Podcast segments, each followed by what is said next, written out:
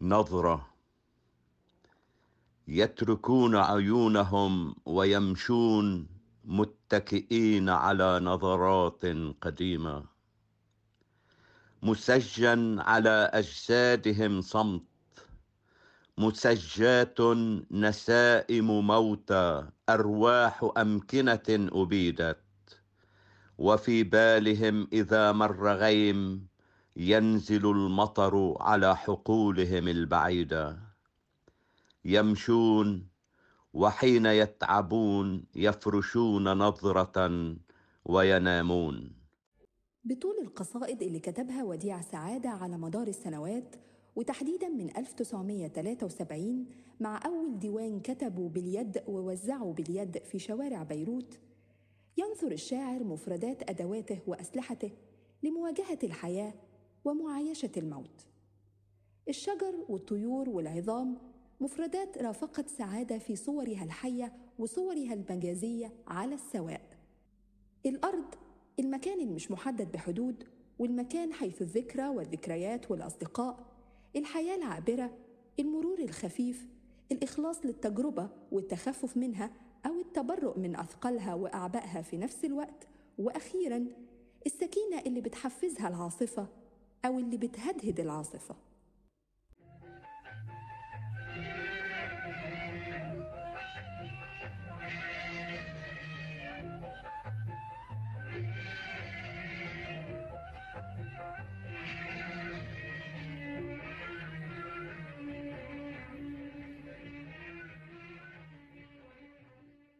هب المنحرف حاملا معه الشجر والطيور والعظام.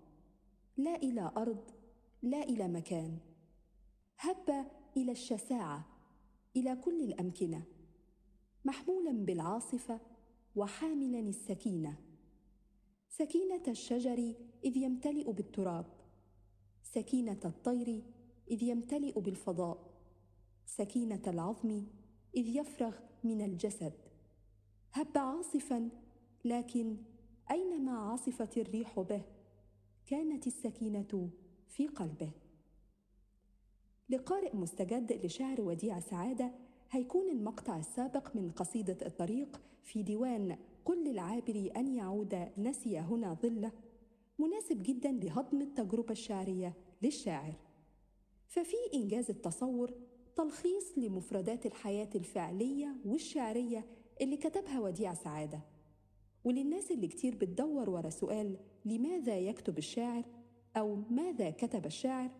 هيوفر المقطع ده برضو إجابة شافية ووافية وملائمة لو حبينا نختصر ونختزل المنهج اللي اعتمده سعادة في العيش وفي الكتابة.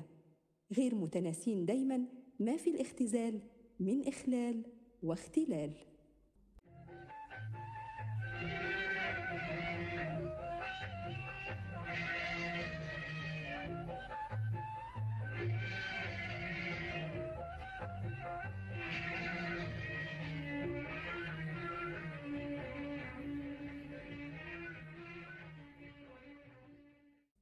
زي ما هو واضح هنقابل على طول الصورة وناقضها التأويل المتعدد. الجملة الشعرية القريبة من أي إنسان قارئ عادي. بعد ما ساد طويلا أن للشعر قارئه ومتذوقه الخاص وكاتبه الذي يجلس في برج عاجي. إيه المناسبة؟ المجموعات الشعرية الكاملة لوديع السعادة في طبعة مصرية أخيرا. حدث مميز للجماعة الشعرية العربية. استقبل بحفاوة شديدة من أشهر.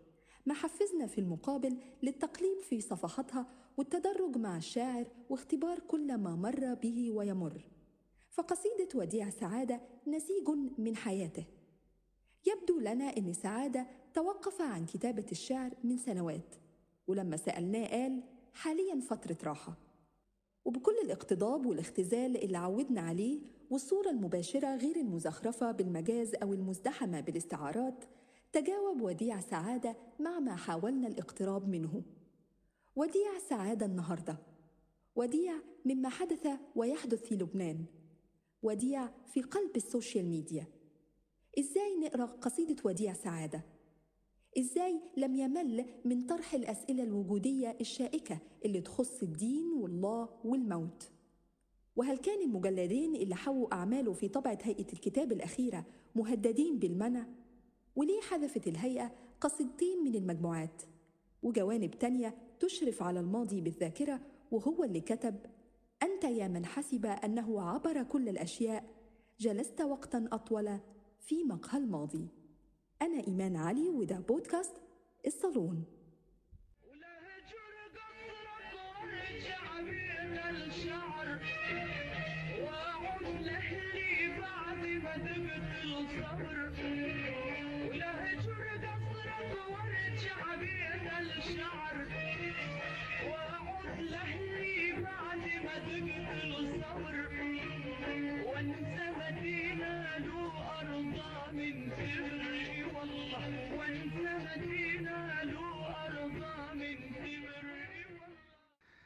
طبعا أنا بشكر الهيئة المصرية العامة للكتاب وكل من شارك في إصدار مجموعات الشعرية بمصر. أنا بعتبر أنه مصر هي إحدى أهم الدول العربية ثقافيا ووجود أعمال الشعرية الكاملة بين أيدي القراء المصريين هو بالنسبة لإلي مدعاة شكر للقراء المصريين.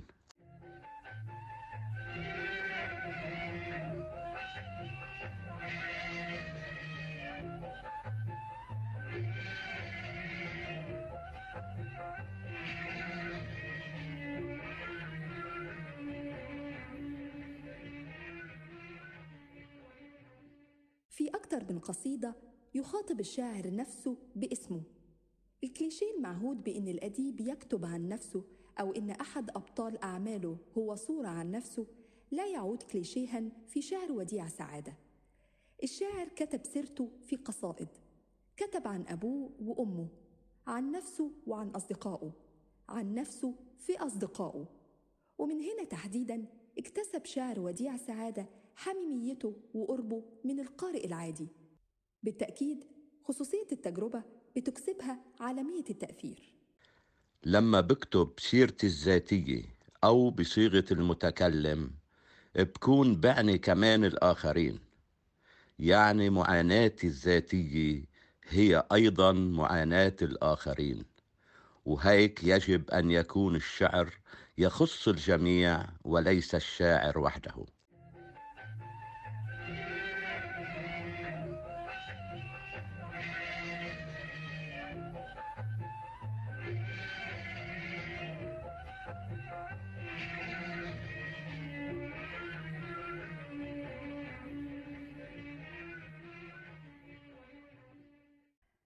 قصيدة وديع بترجع بالقارئ لأسئلة البشر الأولى اللي مش بالضرورة لها إجابات لكن طرحها ارتباط شرطي لاجتياز رحلة الحياة. وبتصور إن قصيدة سعادة بتبقى حتما من ألطف القصائد لما تترجم إلى لغة أخرى. فمن شأنها خلق ألفة سريعة مع قارئها قارئ الشعر اللي طالما حس باغتراب مع قصيدة النثر. وده لأن وديع بيكتب عن الإنسان. ملحمية الصراع اللي بيعيشه الإنسان من يوم مولده لغاية لحظة أجله؟ يكتب سعادة عن العابرين والمتعبين والمقيمين والمهاجرين. بيتأمل هذا الصعود والهبوط في أقل الصور ابتذالا. أنت ممكن تبتسم من أكتر صورة محفزة على البكا لأنها لا تستجدي الدموع. وممكن قوي تقرأ مقاطع يقارب فيها فكرة الموت والخسارة والرحيل بطيف ابتسامة خفيفة على الشفاه.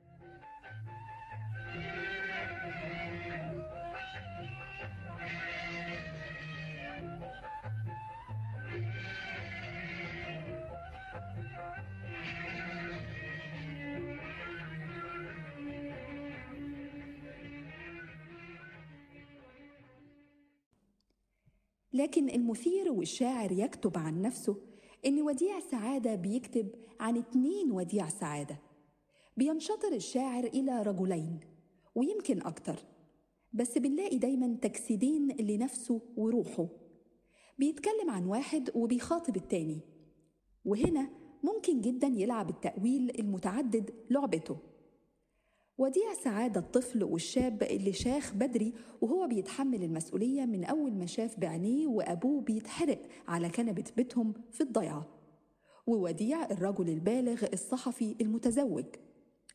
وديع الهائم في البرية المستلقي والملتحف بسماء المنتقل والمتنقل والمرتحل ووديع المستقر المحتمي بجدران. وديع المقيم ووديع المتسكع. وديع الابن ووديع الأب وديع العائش والحي ووديع في العالم الآخر وديع بعد الموت وديع الميت وديع الساخر والمتهكم ووديع المهموم وديع الملتزم ووديع البوهيمي أو العدمي.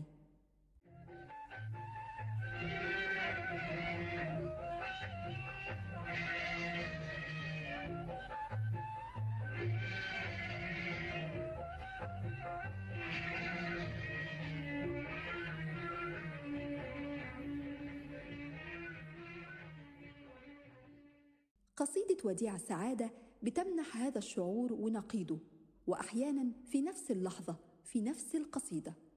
الرومانسية والعنف اللفظي اليقين والشك الانهزامية والمقاومة المواجهة والاستسلام الثقة والتوتر. هنلاقي كمان الشجن والواقعية الإثبات والإنكار أو المحو.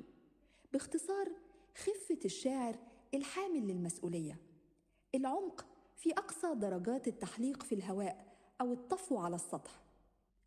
قصيدة وديع سعادة اللي يحمل كتير من اسمه بتجود على قارئها بفرص عظيمة لتأمل أفعال الزمن، التاريخ، العزلة والوحدة، الصداقة، الموت، حكمة الإنسان وظروف الدهر، الكتابة وجدواها، المحبة، الأحلام، النفس ومعرفة النفس، العين، اليد، الأرجل، الجسد ككل. تأمل تجليات عديدة للصمت وهو اللي كتب الصمت كنزي الوحيد. تماما زي ما تأمل تجليات للوهم وللصوت وهو اللي كتب أيتها الكلمات يا غابتي يا شجرتي اليابسة في فمي الأصوات أقفاس. يسأل ويسائل عن الغاية. تأمل العالم نفسه. في قصيدته أكثر من تجسيد أو تمثل للحافة العبور والعابر حكايته مآثره تراجيديته الذاكرة والذكرى والذكريات والنسيان بالطبع وهو اللي قال إنه ما الآن هنا الذاكرة التي أوصدت وراءها الباب والنسيان الواقف على العتبة يتحلقان حول طيف روح وأكتب كي أتذكر جسد هذا الروح. الشعر هو ابن التجارب يلي بمر فيها الشاعر. هو ابن الماضي بكل تجاربه وابن الحاضر وابن الرؤية المستقبلية. وأرجو أن يكون شعري ينطبق عليه هذا الكلام.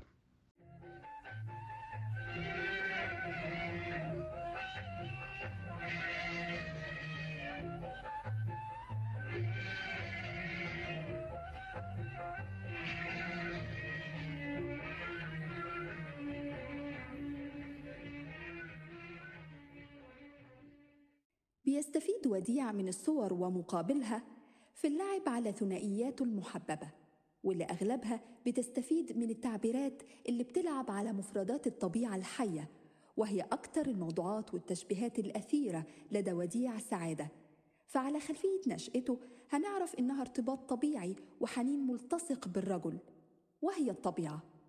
من الثنائيات دي هنشوف صور غاية في القوة بين النهار والليل الصباح والمساء العتمة والنور الشمس والقمر الزمان والمكان الطريق والهاوية الحطب والدخان أو الحطب والعظام النهر والجبل الرصيف والشارع الظل والصورة الإقامة والهجرة العزلة والصخب الروح والجسد. هنلاقي صور للمطر للغيوم للحيوانات والشجر والفاكهة الزرع والورود. صور جمادية تتجسد في صفات إنسية. صور بيلفها وديع في غلاف من نظرة وأسئلة وجودية. أغلبنا بيطرحها أو بتحفزنا القصيدة لطرحها.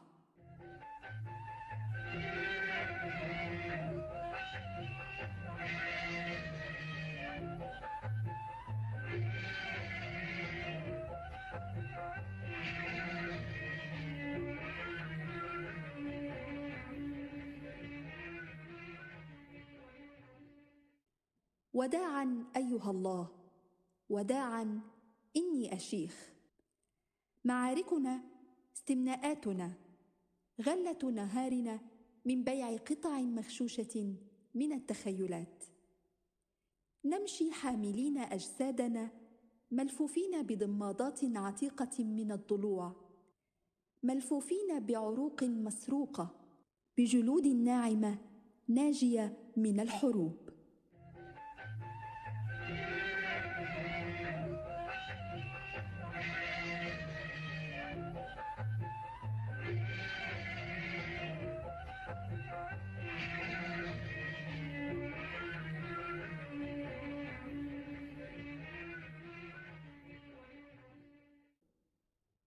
كل ما سبق مقاطع من قصيدة طويلة يتأمل فيها الشاعر حياته ويستعيد مسيرته وتاريخه الشخصي والعائلي والجدوى من الحياة والكتابة مع الوصول إلى الأربعين.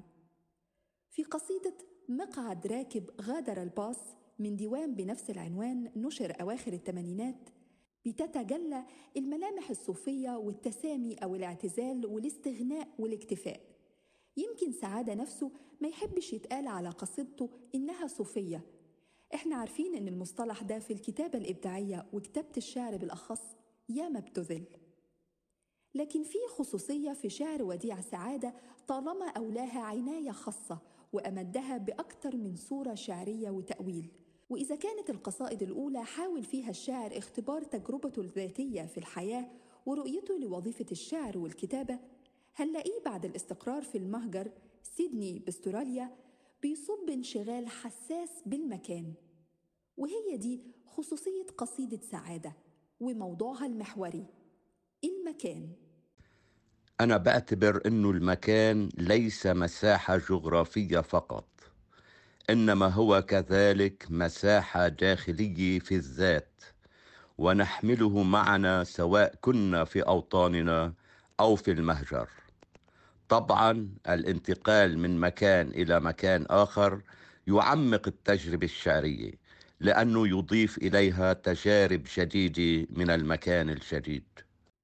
الشساعة والرحابة اللي بيصبو لها الشاعر هتاخد منحنى أبعد مع الشبكة العنكبوتية ووسائل التواصل الاجتماعي اللي بتشهد نشاط وتفاعل وديع سعادة وهو اللي سبق ونشر أعماله الكاملة على الإنترنت ومتاحة للتحميل مجانا.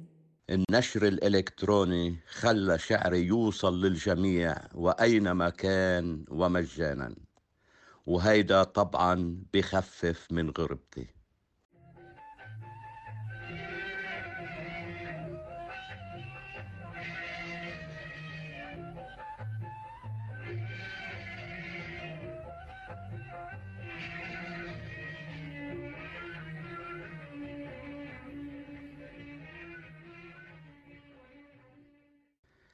لما طلبت مني الهيئة المصرية العامة للكتاب إلغاء قصيدتين من أعمالي الشعرية سألت نفسي شو برفض أو بقبل؟ قبلت يلغوا قصيدتين فقط من أجل أنه تكون أعمالي متاحة للقارئ المصري مش لأني تنكرت لهالقصيدتين حذفت قصيدتا على الجبال ودعوة إلى الرقص من ديوان رجل في هواء مستعمل يقعد ويفكر في الحيوانات اللي صدرت طبعته في منتصف الثمانينات. مش هم دول لوحدهم اللي قارب الشاعر فيهم البحث في المسائل الدينية. ده كان محور أساسي موجود بطول رحلة الشاعر وفي قلب وعمق التجربة. الإيمان والماورائيات والسؤال عن الموت والحياة اختبروا الشاعر من سن صغيرة وكان طبيعي يبقى شغله الشاغل.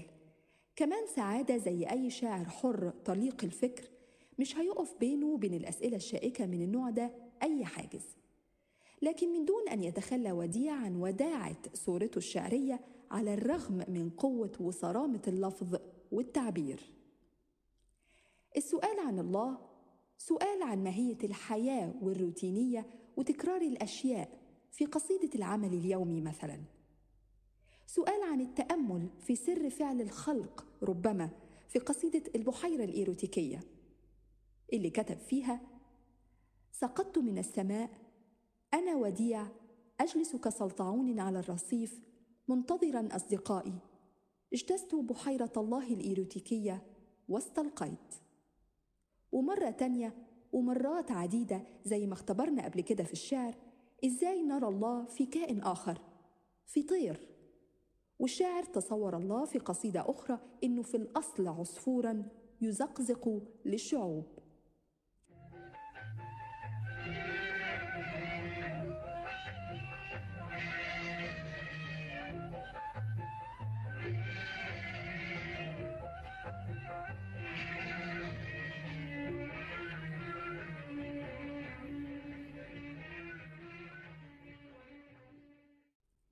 اللافت إن في نفس الديوان وقصائد أخرى يحويها المجلدان نجت من يد الرقيب. أكثر صدمة وجرأة مما خافوا منه. وافقني وديع سعادة إن هي دي العقلية العربية. تخشى وترتعب ولا تفكر. بالفعل في بأعمالي قصايد نشروها وهي أكثر حدة من هالقصيدتين يلي لغيون للأسف هيدا هو العقل العربي. يلي بيخاف وبيصادر الأسئلة يلي بتتعرض للماورائيات. وهيدا أحد أهم أسباب التخلف العربي.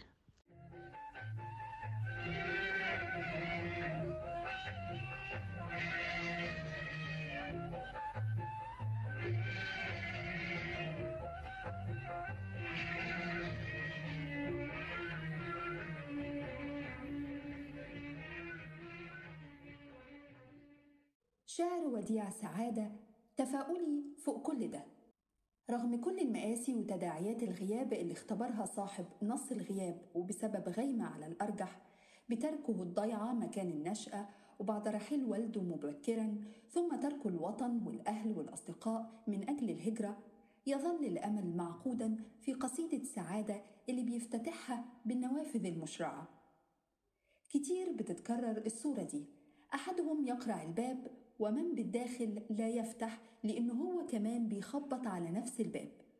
وفاتح شباكه على المدى الشاسع بيتأمل غير متوقع شيء. الحكاية اللا حكاية زي ما هو قال وكتب في قصيدة من القصائد. الإنصات إلى صوت الطبيعة سارحا دائما من نافذة على العالم. قد يكون هو ده مصدر التفاؤل اللي بيتنقل لي على الأقل من قراءة شعر وديع سعادة.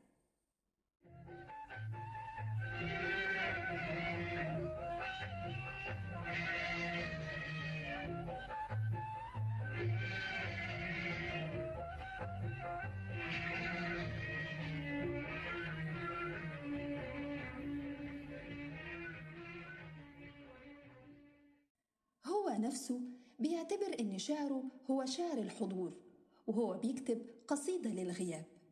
حضور الأصدقاء من الشعراء الآخرين ساركون بوليس أولهم حضور الطبيعة حضور الذات إلى آخره. الشاعر اللي تجاوز السبعين بيعتبر الإقامة خطيئة واشترى خلاصه بالشعر. ما بيزهقش من المراجعة والإمعان في التأمل. هيتفسر من خلال تلك الخصال ليه بنلاقي قصائد بنفس العنوان في أكتر من ديوان. كتبت الرحلة مثلا في نسخة سنة 2006 لتحفيز الساكن في مكانه يظن أنه إن تحرك سيضيع وإن خطى لن يصل. وفي نسخة 2012 هتتكتب قصيدة بعنوان مماثل هو الرحلة برضه عشان يسجل انطلاقة الساكن الذي وضع الطريق في صدره ومشى عليه طوال العمر.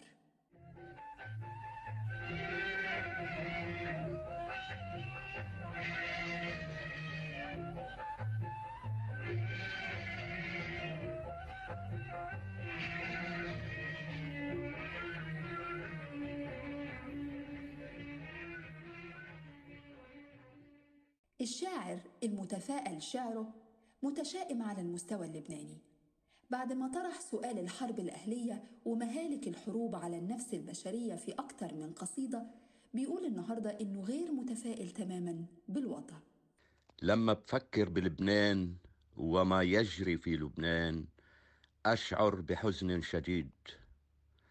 ما يجري في لبنان يجعل التشاؤم عندي يغلب التفاؤل.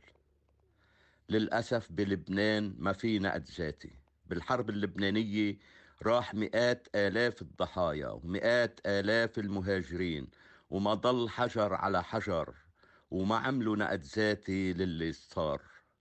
بينما مثلا ألمانيا طلعت دمار من الحرب العالمية الثانية وبظرف عشر سنين رجعت صارت بمصاف الدول الكبرى لأن عملت نقد ذاتي أنا دعيت مرتين إلى مهرجانات شعرية بألمانيا وشفت إنهم بعدهم لليوم عم بينتقدوا فترة هتلر. عملوا نقد ذاتي بينما للأسف لا لبنان ولا الدول العربية بيعملوا نقد ذاتي وهذا ما يدعو للتشاؤم وليس للتفاؤل.